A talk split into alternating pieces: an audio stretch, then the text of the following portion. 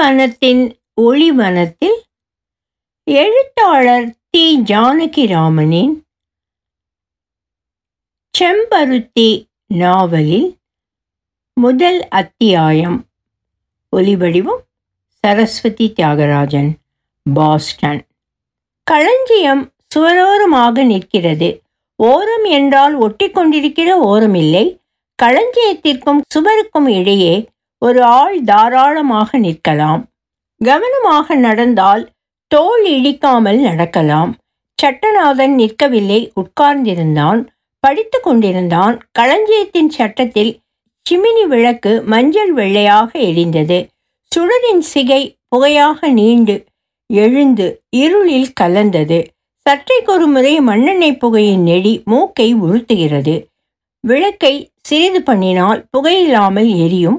ஆனால் வெளிச்சம் மங்கிவிடும். விளக்கு புகையின் நெடிக்கு மாற்று இல்லாமல் இல்லை. களஞ்சியத்தின் சட்ட இழுக்குகளில் உலர்ந்து வற்றிப்போன காஞ்சான் துளசி திருநீற்று பச்சை என்று வரப்பு பூண்டுகள் குச்சி குச்சியாக செருகியிருந்தன அந்த பூச்சிகளுக்கு மாற்று அவை. மண்ணெண்ணெய் நெடிக்கும் மாற்றாக இருந்தன. கால் கடுக்கும்போது நீட்டி உதற வேண்டும் போலிருந்தால் சட்டநாதன் எழுந்து நின்று ஒரு சோம்பல் முறித்து ஏதாவது ஒரு குச்சியை விரலால் பிடித்து நசுக்கி முகர்ந்து பார்ப்பான். காய்ந்த மணமாக சிறிது மூக்கில் ஏறும். இந்த வரப்பு பூண்டுகளுக்கு எத்தனை மனம்? பிடித்தமான மனம். வெகுநேரம் உட்கார்ந்திருந்ததனால் இப்பொழுது எழுந்து கொள்ள வேண்டும் போல் இருந்தது அவனுக்கு. எழுந்தான் இடித்து விடாமல் இரண்டு முழங்கால்களையும் மாற்றி மாற்றி நீட்டி உதறினான். சிரிப்பு வந்தது சின்ன அண்ணன் கண்ணில் இது படாமலாய் இருக்கப் போகிறது? கெட்டிக்காரன் புழுகு எட்டு நாள். இது புழுகு இல்லை சாமர்த்தியம். சாமர்த்தியமும் இல்லை பயந்தாங்குள்ளித்தனம் சின்ன அண்ணனுக்கு பயந்துதான். அவன் நடுக்கூடத்தை விட்டு அடுக்கலைக்கு பின்னுள்ள இரண்டாம் கட்டில் இந்த குதிரடுக்கில் படிக்கத் தொடங்கி இருக்கிறான். எத்தனை நாளாக என்று ஞாபகமில்லை. எட்டு ஒன்பது நாள் இருக்கும். கையை மேலே தூக்கி விரைத்து சோம்பல் முறித்தான் சட்டநாதன். நீட்டி கொண்டிருந்த பூண்டு குச்சிகள் மேலே உராய்ந்தன. சின்ன அண்ணன் இப்படித்தான். வரப்பு பூண்டுகள் உராய உராய வயல்களுக்கு நடுவே வந்து கொண்டிருப்பான். கடை கட்டுவதே இரவு எட்டரை மணிக்கு. டவுன் எல்லைக்கு வர பதினைந்து இருபது நிமிஷம் ஆகும் பிறகு இரண்டு கல் நடக்க வேண்டும். முழுவதும் சாலை வழியே வந்தால் மூன்று கல்லுக்கு மேல் பிடிக்கும். அதற்காக மான் தலை பாலத்தை கடந்ததும் சாலையை விட்டு சின்ன அண்ணன் குறுக்கு பாதையில் இறங்குவான். கட்டுக்கரையோடு நடந்து வயல் பரப்பில் இறங்குவான். பன்னிரண்டு வயல் கடை நடந்தால் ஊர்க்களத்து மேட்டில் ஏறி விடலாம். பிறகு ஊருக்குள் வண்டிப்பாதை உண்டு. இந்த வழியில் ஒரு கல் தொலைவு மிச்சம். கும்மிரட்டில் அந்த பன்னிரண்டு வயல் கடையை அவன் எப்படித்தான் கடக்கிறானோ? கருவேலஞ்செடிகள் வெங்காய பூண்டு தேள் கொடுக்கு செடி நாயுருவி காஞ்சான் பச்சை நெருஞ்சி இப்படி முளைத்திருக்கிற வரப்புகள் பூச்சி பொட்டுதான் ஏதாவது இருந்தால் என்ன செய்ய முடியும்? ஒழுங்காக சாலையோடு வந்தால் என்ன? எத்தனையோ சொல்லி ஆயிற்று. வரப்பு இருந்தா என்னவா? பூச்சாண்டி காட்டுறியா? நான் நிழலில் உட்காந்து ராமாயணம் படிக்கிறவன்னு நினச்சியா? ராமனும் சீத்தையும் கல்லிலும் உள்ளிலும் நடந்து போனாங்கன்னு படிக்கிறியே தவிர நீ எங்கே திண்ணையை விட்டு நகர்ற? நானும் அப்படி இருக்கணுமா? சரி வரப்பில் நடந்து போகலை இருட்டிலே நடக்கலை முள்ளு மேலே நடக்கலை. இங்கேயே குந்தி இருக்கேன். நீ சோறு போடுறியா? எனக்கு அன்னைக்கு அம்மாளுக்கு எல்லாருக்கும். வாலாம்பாளுக்கு பிள்ளை பெற்று விட செலவு பண்ணுறியா அலைமேலு ஆம்பளையானுக்கு சீட்டாட பணம் கொடுக்குறியா? சொல்லு. மாமியாளுக்கு உழுப்பை கொடுக்குறியா? சொல்லு. இதெல்லாம் செய்யறேன்னு சொல்லு. இப்போவே உட்காந்துக்கிறேன் வீட்டோட. இந்த மாதிரி என் தம்பி ஆண்டான் கவலையும் கரிசனமும் ஆயிட்டான்னா அதை விட எனக்கு என்னடா சந்தோஷம்? என்று மூச்சு விடாமல் சின்ன அண்ணன் புரிந்து தள்ளுவான். வர பிச்சைக்கார பயிலுவ ஒருத்தனுக்கு விடாமல் அரைக்காப்படி அரிசி போடணும். சனிக்கிழமை வந்தால் பரதேசிக்கு சோறு போடணும். அம்மாவுக்கு சிவங்கோவிலில் அன்னாபிஷேக கட்டளை வேற வச்சிட்ருக்கா அம்மா. நாலு தவளை சிறுமணி சோறா வடித்து லிங்கத்துக்கும் ஆவுடையாருக்கும் அன்னக்காப்பு இடணும். எல்லாத்துக்கும் சம்பாரிச்சு போடு. நான் அக்கடான்னு உட்காந்துக்கிறேன் இல்லைண்ணா என்ன இல்லைண்ணா? வந்து நீ வரவும் வேணாம் போகவும் வேணாம். வாயை மூடிக்கிட்டு ராமாயணம் படி. ராமாயணம் அது போதும். வ வரப்பில் நடக்கிறேனா? வாய்க்காலில் விழுவுறேனா? அப்படி அக்கறை இருக்கிறவன் கச்சத்தை இழுத்து கட்டிக்கிட்டு வேலைக்குள்ளே போகணும் என்னமோ சத்திரத்தில் இருக்கிறாப்புல நினப்பு உனக்கு. வேளா வேலைக்கு பழையது சாப்பாடு தோசை பாய்த்து கஞ்சின்னு சாப்பிட்றது உடனே புஸ்தகத்தை வச்சுக்கிட்டு உக்காந்துடுறது. பேச்சு நீள வளர்கிறது. அனுமார்பால் நீ என்ன கண்ணை காட்டுற? தம்பிக்கிட்ட இப்படி பேசுகிறேனேன்னா சரி அவன் இந்த படிப்பை நிறுத்திட்டு நாலு காசு சம்பாரித்து வழி பண்ணிக்கட்டும். உனக்கு ஒரு ஓர்படியாளை கொண்டாடட்டும்.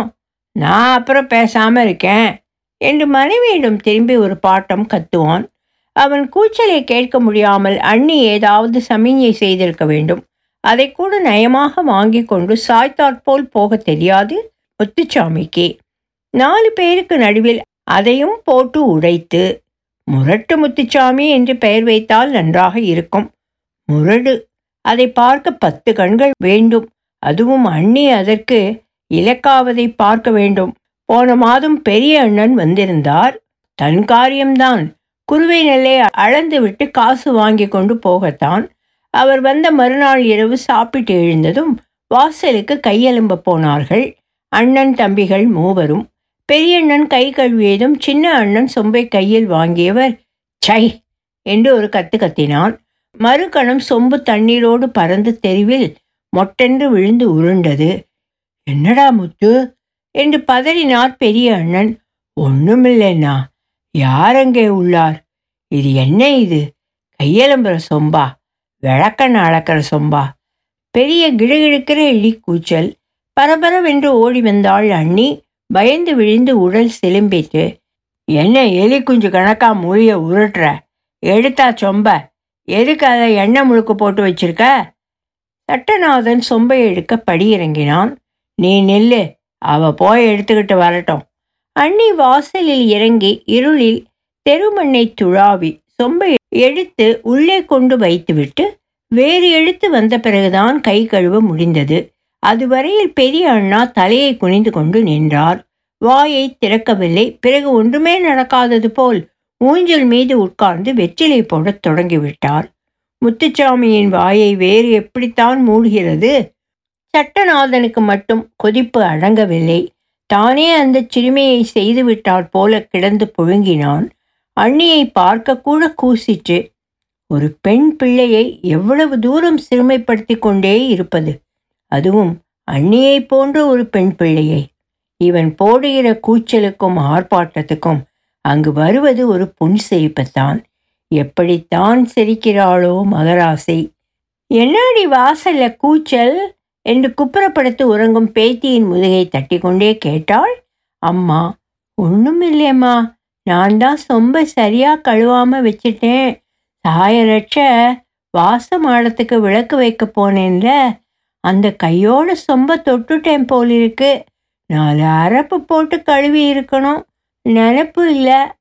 அதுக்கா இந்த சத்தம் நடுவாசல்ல நின்றுக்கிட்டு மூஞ்சியும் மோரக்கட்டையும். அது கிடக்கு. நீ ஒன்றும் பதில் பேசாமல் வந்தில்ல? பெரிய அண்ணனுக்கு கிராம்பும் ஏலக்காயும் கொடுத்து வருவதற்காக அடுக்களைக்குள் வந்த சட்டநாதன் இதை கேட்டுக்கொண்டே எடுத்தான். அண்ணியின் இளநகையையும் பார்த்தான். சின்ன அண்ணன் மீது அவனுக்கு இன்னும் கோபம் வந்தது. அண்ணி இரட்டை நாடி இல்லை நல்ல வளர்த்தி. அதனால் சற்று இரட்டை நாடி மாதிரி தோன்றும். கருப்பும் இல்லாத மாநிறமும் இல்லாத தாமிர நிறம். முதுகில் மயிர் புரள உயரமும் உருட்சியும் திரட்சியுமாக எடுப்பாகத்தான் இருப்பாள். வாயை திறக்காமல் மருண்டும் குன்றியும் நடப்பது கேட்காமல் நடக்கும் அந்த நடைக்கும் உருவ எடுப்புக்கும் பொருத்தமாக இராது. அதை காண காண சட்டநாதனுக்கு வியப்பாக இருக்கும். சற்று உயரமான நீள சதுர முகம் அசைப்பில் சட்டநாதனுக்கு இரண்டு ஞாபகம் வரும். முகேசர் கோயிலுக்கு பொட்டு கட்டின கண்ணாமணி இப்படித்தான் உயரமும் வாழிப்புமாக இருப்பாள். பட்டாமணியார் சேண்ட பெரியரின் வீட்டு கூடத்தில் வரிசையாக மாட்டியிருக்கிற படங்களுக்கு நடுவில் தேவலோக தாசி என்று ஒரு படம் இருக்கிறது. அவள் பெயர் என்னவோ சின்ன பையனாக இருக்கும் சட்டநாதன் சேண்ட பெரியரின் வீட்டுக்கு போய் அந்த படங்களை பார்த்து கொண்டே நிற்பான். இது என்ன? இது யாரு? என்று அவரை கேட்பான். தேவலோக தாசி என்று அந்த படத்தை சொல்லுவார் அவர். எந்த தாசி? என்று அவருக்கு இங்கிலீஷ் தெரிந்தால்தானே சொல்ல முடியும். சட்டநாதனுக்கு சில சமயம் ஆத்திரமாக வருகிறது. அந்த பெண் பிள்ளைகளைப் போல் அண்ணியையும் படைத்து விட்டானே? என்று. ஆனால் அத்தனைக்கும் மாற்றி இருக்கிறது. கண்ணாமணியின் கண்ணும் தேவலோகதாசியின் கண்ணும் அன்னையின் கண் மாதிரி இருந்தாலும் அந்த கண்ணுக்கு இல்லாத சுழல விழிக்கும் குணம் கொண்டவை. அந்த ஒரு சின்ன மாறுதலால் தரத்தையே இடத்தையே மாற்றிவிட்டான் படைத்தவன். அண்ணி பிழைத்து விட்டாள். அந்த நீள அப்பாவி கண்ணையும் மனதிலிருந்து வருகிற புன்னகையையும் வைத்துக்கொண்டு சின்ன அண்ணனை சகித்து கொண்டிருக்க முடிகிறது அவனால். இவளை பார்த்து எப்படி இப்படியெல்லாம் கத்த தோன்றுகிறது அவனுக்கு? நானாயிருந்தால் அவள் காலில் கிடப்பேன். அவள் கால் கட்டை விரலை எடுத்து கண்ணிமை மீது தேய்த்து கொள்வேன். உள்ளங்கால் இரண்டையும் உச்சந்தலையில் வைத்து அழுத்தி இரண்டு கன்னங்களிலும் பதிய வைத்து பொத்தி கொள்வேன். அந்த படம் மனதில் வந்ததும் என்று இழுத்து கொண்டது புத்தி. சை என்ன இது? சட்டநாதன் அவசர அவசரமாக கிராம்பையும் ஏலக்காயையும் கூடத்து ஊஞ்சல் மீதிருந்த வெற்றிலை பெட்டியில் போட்டுவிட்டு நழுவி வெளியே நடந்தான். ஏதோ அபிஷேக தண்ணீரை மிதித்து விட்டாற்போல் அவன் மேனி முழுவதும் கூசிற்று. தெருவில் இறங்கினான் கும்மிருள். தட்டி தழுவி பத்து அடி வைத்து நகர்ந்த பிறகு கண் நட்சத்திர ஒளியை வாங்கி கொண்டது. சாதாரணமாக நடக்க முடிந்தது. தெருவெல்லாம் ஒரு பைத்தியக்கார மண் ஊர்க்காரர்கள் ரா தூக்கத்தால் விழித்து கொண்டால் தெரு நடுவை தான் உபயோகப்படுத்துவார்கள். காலையில் வாசல் வாசலாக பெருக்கும்போது அந்த நடுமண்ணும் ஓர மண்ணும் கலந்து கொள்ளும். காலம் காலமாக இப்படி கலந்து தெருவெல்லாம் எருமண்ணாகி கிடக்கிறது. சூரிய பகவான் கிருபையால் அன்றாடம் இந்த விஷமெல்லாம் எரிந்து விடுகிறது. மப்பு மழை காலங்களில் இதை கண்டுபிடித்து விடலாம். செருப்பில்லாமல் தெருவில் நடக்கவே மாட்டான் அவன். இப்பொழுது அவசரத்தில் வந்ததும் உள்ளங்கால் மண்ணில் பாவ கூசிற்று. ஆனால் அவன் மனம் மிதித்ததற்கு இது ஒரு பெரிய நரகம் இல்லை. சி எப்படி இந்த மாதிரி நினைத்தோம்? என்று மனதிற்கு குதிரைப்பட்டி போட்டுக்கொண்டு நடந்தான். படுத்து கிடந்த தெரு நாய் ஒருமுறை உரிமை தெரிந்த ஆள்தான் என்று குறைக்காமல் முகத்தை கீழே போட்ட மாதிரி தோன்றிற்று. மேலக்கோடியில் திரும்பி அக்ரஹாரத்தோடு நடந்து சிவன் கோயில் எதிரில் போய் நின்றான். முன்னே இருந்த குளத்தங்கரைப்படியில் உட்கார்ந்து கொண்டான். எதிர்கரையில் புளியந்தோப்பில் ஏதோ ஆண் குரலும் பெண் குரலும் பேசுவது கேட்டது. தூங்கி வழிகிற பேச்சு தவளையையும் மீன் குஞ்சுகளும் துள்ளும் அரவங்களும் ஜிர் ஜிர் என்று பூச்சி ஒலிகளும் மெல்லிய காற்றுமாக இருந்தது. வீட்டை விட்டு அண்ணியை விட்டு அண்ணனை விட்டு அம்மாவை விட்டு இங்கு வந்து உட்கார்ந்ததில் நெஞ்சு சற்று சுதந்திரமாக அலைந்தது. தெருவில் சொம்பை தூக்கி விட்டெறிந்து விட்டு அண்ணியை போய் தேடி எடுத்து வரச் சொன்னானே? சின்ன அண்ணன் அவன் அந்த நாற்ற மண்ணை துருவி துருவி பார்த்து விரலால் துழாவி எடுத்திருக்க வேண்டும். அப்புறம் தப்பை தன்மீது போட்டுக்கொண்டு என்ன ஜென்மம்? இது என்ன அப்பாவி புன்சிரிப்பு? அப்பாவி நாணம்? இது என்ன பரமார்த்தி பேதைத்தனம்? உனக்கு நன்றாக வேண்டும் என்று அண்ணியை கருவினான் சட்டநாதன். இந்த அப்பாவித்தனம்தானே என் வயிற்றில் மண்ணை போட்டது? முடியாது என்று சொல்ல துணிச்சல் இல்லாமல் சின்ன அண்ணன் கைமுன் கழுத்தை நீட்டி முடிச்சு போட்டுக்கொண்டது இந்த அப்பாவி பேதமை தானே இந்த முரட்டுத்தனத்தை புன்சிரிப்பு சிரித்து கபலீகரம் பண்ணுகிறது பேதமையான் நெஞ்சுரமா? இந்த நெஞ்சுரம் அப்போது எங்கே போயிற்று? மூன்று வருஷமாக இவன் தம்பி என்னை பார்த்து கொண்டிருக்கிறான். நானும் அவனை பார்த்து கொண்டிருக்கிறேன். என்னமோ எங்களுக்கிடையே முளைத்திருக்கிறது என்று சொல்லி ஏன் இந்த சின்ன அண்ணனை வேண்டாம் என்று சொல்லவில்லை. இதுதான் அடக்கம். இதுதான் பெண்மை என்றால் நன்றாக படு உதைப்படு சிறுமைப்படு. யார் மீது ஆத்திரம் என்று தெளிவுபடாமல் அவன் பொறுமை கொண்டிருந்தான். அண்ணன் மீதா அண்ணி மீதா தன் மீதா? சொக்கர் மூலையில்தான் அவனும் படித்தான். பெரிய அண்ணனையும் சின்ன அண்ணனையும் போல பெரிய அண்ணன் படிக்க சொக்கர் மூலையில் ஒரு வீடு பேசி தன்னுடைய அக்காளை சமைத்து போடக்கொண்டு கொண்டு போட கொண்டு வைத்தார் அப்பா. ஆனால் அவருக்கு ஏழாவதுக்கு மேல் படிக்க வணங்கவில்லை. குடி கலைத்தது. அதே ஏற்பாடு எட்டு வருஷம் கழித்து சின்ன அண்ணனுக்கும் தொடங்கிற்று. நான் மட்டும் செப்பையா? என்று அதே ஏழாவதோடு நிறுத்தி கொண்டான் சின்ன அண்ணனும். அப்பாவுக்கு அழுத்து விட்டது. கடைசி பிள்ளையை ஒரு உறவுக்காரர் வீட்டில் சாப்பிட்டு கொண்டு படி என்று விட்டுவிட்டார். அதற்காக வருஷத்துக்கு ஒரு வண்டி நெல் இரண்டு மரக்கால் உளுந்து இரண்டு மரக்கால் பயறு போகும்போது வரும்போது இரண்டு சீப்பு வாழைக்காய் கத்திரிக்காய் நாரத்தங்காய் என்று பிரதி செய்து கொண்டிருந்தார். சட்டநாதனுக்கு ஏழாவதோடு அழுக்கவில்லை. எட்டாவதையும் தாண்டி ஒன்பதாவதுக்கும் வந்து விட்டான். இப்போது அலுப்பு வேறு எங்கிருந்தோ பயமுறுத்திற்று. போதும் என்று அம்மா முடித்து விடுவான் போல் இருந்தது. சிதம்பரத்துக்கு போன பெரிய அண்ணனும் அப்படித்தான் எழுதினானாம். சின்ன அண்ணன் கூட மசிந்து விடுவான் போல் இருந்தது. அவன் மசியாமல் இருக்கிற புண்ணியத்தை தாண்டவ வாத்தியார் கட்டி கொண்டார். அம்மாவிடம் உட்கார்ந்து அது என்ன அது? அதில் படிப்பு வர பிள்ளைய நிறுத்தவாவது அதில். இந்த காலத்தில் படிப்புங்கிறது முக்கிய தேவையில்லையா? அதில் நம்ம கூட்டாளியிலே படிப்பு குதிரை கொம்பாக இருக்குது அதில். பெரியவனை வீடு என்ன ஜாகை என்னன்னு போட்டு படிக்க வச்சிங்க. அதில் முத்துச்சாமிக்கும் அதில் எல்லாம் அந்த மாதிரியே செஞ்சீங்க அதில். வல்ல கொடுத்தனத்தை கலைச்சிங்க அதில். எங்கேயோ தின்னுக்கிட்டு படிடான்னு இவனை விட்டீங்க அதில். இவனா சூற பயலாகி படிக்கிறான். அதில் இப்போ போய் நிறுத்துவதாவது?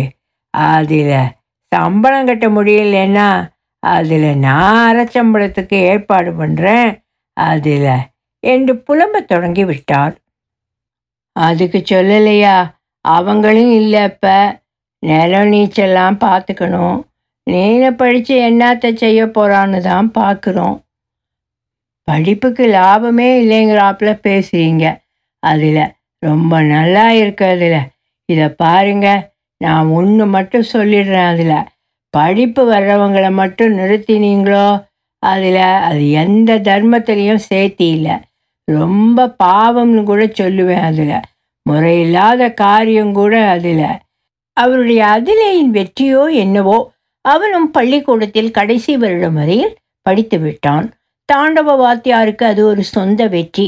ஏற்கனவே கெட்டிக்கார பையனிடம் வாத்தியாருக்கு இருக்கிற பிரியம் இப்போது ஒரு பாசத்தையும் சேர்த்து கொண்டது. மேலும் இரண்டு வருஷ படிப்புக்கு காரணமாகி எத்தனையோ வாய்ப்புகளுக்கு வழி திறந்துவிட்ட ஒரு உரிமையோடு பிணையோடு சட்டநாதனோடு பழகத் தொடங்கினார். அவனை தினமும் வீட்டுக்கு கூப்பிடுவார் ஏதாவது சொல்லி கொடுப்பார் வேறு புத்தகங்களை வாங்கி கொடுப்பார் தோசை முறுக்கு என்று நொறுக்கு தீனிகள் இப்படி உபச்சாரம் பண்ணுவார். அவனும் கடை கண்ணி பள்ளிக்கூடத்துக்கு அவர் திருத்தின நோட்டு புத்தகங்களை கொண்டு போவது பகலில் டிஃபன் கொண்டு கொடுப்பது என்று வழக்கம் போல் எல்லாம் செய்ய தொடங்கிவிட்டான். அவர் வீட்டுக்கு இரண்டு திண்ணைகள் கீழே சின்னது மேலே பெரியது. பெரிய திண்ணையில் அவர் உட்கார்ந்திருப்பார். சின்ன திண்ணையில் இவன் கையை கட்டியோ தூணை கீறி கொண்டோ மரியாதையாக குனிந்து நிற்பான். தூர இருந்து பார்க்கிறவர்களுக்கு பெரிய ராஜாங்க மந்திராலோசனை நடக்கிற மாதிரி இருக்கும். தாண்டவ வாத்தியாரின் மகள் குறுக்கும் நெடுக்கும் ஓடுவாள். அவளுக்கு தோசை பரிமாறுவான் தண்ணீர் கொண்டு கொடுப்பாள். ஆறாவது வகுப்போடு அவள் பள்ளிக்கூடம் போவதை நிறுத்திவிட்டார் வாத்தியார். வயது வந்துவிட்டது. வெற்று உடம்போடு பிறகு சீட்டி சட்டையோடு மாந்தோப்பிலும் ஆற்றிலும் போய் மாங்காய் அடிப்பதும் நீச்சல் அடிப்பதும் பாண்டி ஆடுவதுமாக சுற்றி கொண்டிருந்த அந்த பெண் திடீரென்று உள்ளே அடைப்பட்டு விட்டது. கூடத்தை தாண்டி அதன் அடைக்கக்கூட கூட வருவதில்லை. திண்ணையில் பாவாடையை பரப்பி உட்கார்ந்து புளியங்கொட்டைகளை எரிந்து புறங்கையில் பிடிக்கிற பரபரப்பு அமளி எல்லாம் திடீரென்று ஒரு நாள் நின்றுவிட்டது திண்ணையும் வாசலும் அவளை ஆணிக்கொருமுறை ஆடிக்கொருமுறை பார்த்தால்தான் உண்டு. வெளி உலகத்திற்கு அவள் இல்லாதது போலவே ஆகிவிட்டது. வீட்டுக்கு வந்து போகிற பந்துக்கள் கொத்துமல்லிக்காரி அண்டை அயலிலிருந்து பேச வருகிற பெண்கள் இவர்களைத் தவிர வேறு யாரும் அவளை பார்க்க முடியாது. வயது. ஆனால் இதற்கெல்லாம் சட்டநாதன் விலக்காக இருந்தான்.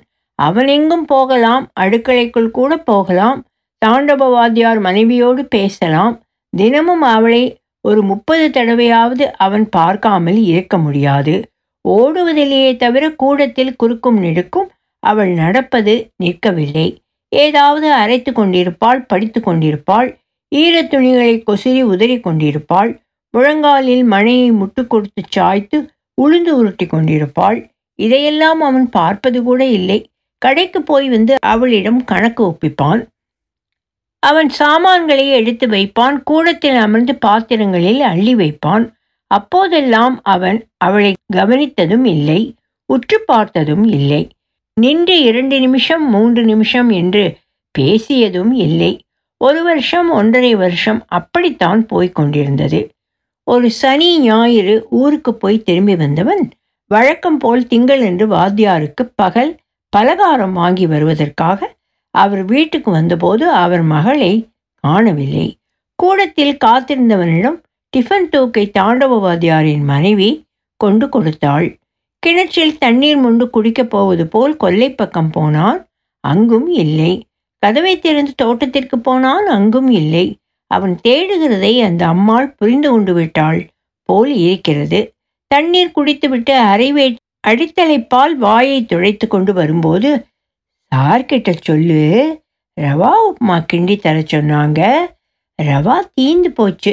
அரிசி உப்புமா தான் பண்ணி வச்சிருக்கேன். கொஞ்சமா தொப்போம். பார்த்துட்டு வர்றப்ப லங்கர் ரவா ரெண்டு படி வாங்கி வான்னு சொல்லி இருக்கேன் என்றாள் வாத்தியார் மனைவி. சட்டநாதனுக்கு குப்பென்று உடம்பு சுட்டது. அவளை நிமிர்ந்து பார்க்க முடியவில்லை. அகப்பட்டு கொண்டு விட்டோமே என்று சிறிய வெட்கத்தில் தவித்தான். பிறகு சரிப்படுத்தி கொண்டு எங்கே தொப்பம்? என்றான். திருவாலூரில். முந்தானேத்து அது பெரியப்பா வந்து அழைச்சிட்டு போனாங்க. தொப்பம் பார்த்துட்டு நாலஞ்சு நாளில் கொண்டாந்து விட்டுடுறேன்னு. வர்றப்ப லங்கர் ரவா ரெண்டு படி வாங்கி வான்னு சொல்லியிருக்கேன். அந்த நாலஞ்சு நாளும் அவனுக்கு ஏதோ வெறிச்சோடி கிடந்தது. படிக்கிற போது அவள் ஞாபகம் வருகிறதே இல்லை. அவனுக்கு இப்போது அதுதான் முந்தி கொண்டு வந்து நின்றது. அகலமும் மறுத்து படிப்பை தள்ளி தள்ளி விட்டு நின்றது. பிடிவாதமாக தள்ள தள்ள நெஞ்சின் ஒரு மூலையிலிருந்து எட்டி பார்க்கும். அவள் வந்த பிறகு பழைய சுதந்திரம் தொலைந்து விட்டது. அவள் எதிரே வரும்போதெல்லாம் மனதுக்குள் ஒரு நடுக்கம். மேனியில் ஒரு சூடு. நின்று நிமிர்ந்து பேசக்கூட முடியாத கால் தளர்ச்சி. அதே திமிர மறிக்கிற கழுத்து. அவன் தூர போனால் அடக்க முடியாமல் திரும்பி பார்க்கிற தைரியம். வாத்தியாரோடு பேசவே பயமாயிருந்தது. அவர் மனைவியோடு கூட அவனால் நிமிர்ந்து பார்த்து பேச முடியவில்லை. இப்பொழுதெல்லாம் வாத்தியார் வீட்டில் உபச்சாரம் அதிகம். என்றைக்காவது மாலையில் கிடைக்கிற தோசை புட்டு ஆப்பம் எல்லாம் இப்பொழுது நித்திய பயணமாகி விட்டது அவன் கூடத்திற்குள் அடியெடுத்து வைத்ததும் வா தம்பி என்று வாத்தியார் மனைவி கூப்பிடுகிறதில் ஒரு பந்து அபிமானம் திருப்திப்படுத்துகிற ஒரு பரபரப்பு மலர்ச்சி சங்கோஷம் எல்லாம் சட்டென்று வெளிச்சம் வீசினாற்போல் முகத்தில் தெரியும் புலியும். குஞ்சம்மாள் கூட இப்பொழுதெல்லாம் அவன் வந்தால் கூடத்தில் நிற்பதில்லை. அடுக்கலைக்குள்ளோ எதிரே இருந்த சாமான அறைக்குள்ளோ நகர்ந்து விடுவாள். தற்செயலாக அவன் அடுக்களை பக்கமோ எதிர் அறை பக்கமோ திரும்பி பார்த்தால் அவள் சற்று மறைந்து நின்று தலையை மட்டும் நீட்டியபடி கூடத்தில் நடக்கும் பேச்சை கேட்டுக்கொண்டிருப்பது தெரியும். ஒரு இரவு அவனுக்கு குஞ்சம்மாளோடு கல்யாணமாகிவிட்டாற் போல் கனவு வந்தது. உறவுக்காரர் வீட்டிற்கு போகாமலும் இருக்க முடியவில்லை. அங்குதானே அவன் சாப்பிடுகிறான் தங்கி படிக்கிறான் படுக்கிறான் குளிக்கிறான் அதையெல்லாம் தாண்டவவாதியார் வீட்டிலேயே செய்தால் என்ன? என்று கூட ஒரு ஏக்கம் நெஞ்சில் பரவிட்டு காரணமில்லாமல் மாற்றிக்கொள்ள முடியாது. எனவே பல்லை கடித்துக்கொண்டு இரவு அங்கே சாப்பிட்டு விட்டு படிப்பான் படுப்பான் தூங்குவான். பாதி நாள் தூங்காமலும் போகும். விடிந்ததும் அவசர அவசரமாக குளித்துவிட்டு அவன் தாண்டவவாதியார் வீட்டுக்கு பறக்கிற வேகம். இப்படி ஒரு மூன்று மாதம். அப்புறம் வேடிக்கையாக ஒன்று நடந்தது. வேடிக்கையா அது திடீரென்று முகத்தில் ஒருபடி தண்ணீரை வீசிவிட்டாற்போல் அரைந்தது. கண் கரித்தது முகம் கரித்தது உயிர் கரித்தது. செம்பருத்தி நாவல் தொடரும். ஒலிவடிவம் சரஸ்வதி தியாகராஜன் பாஸ்டன்.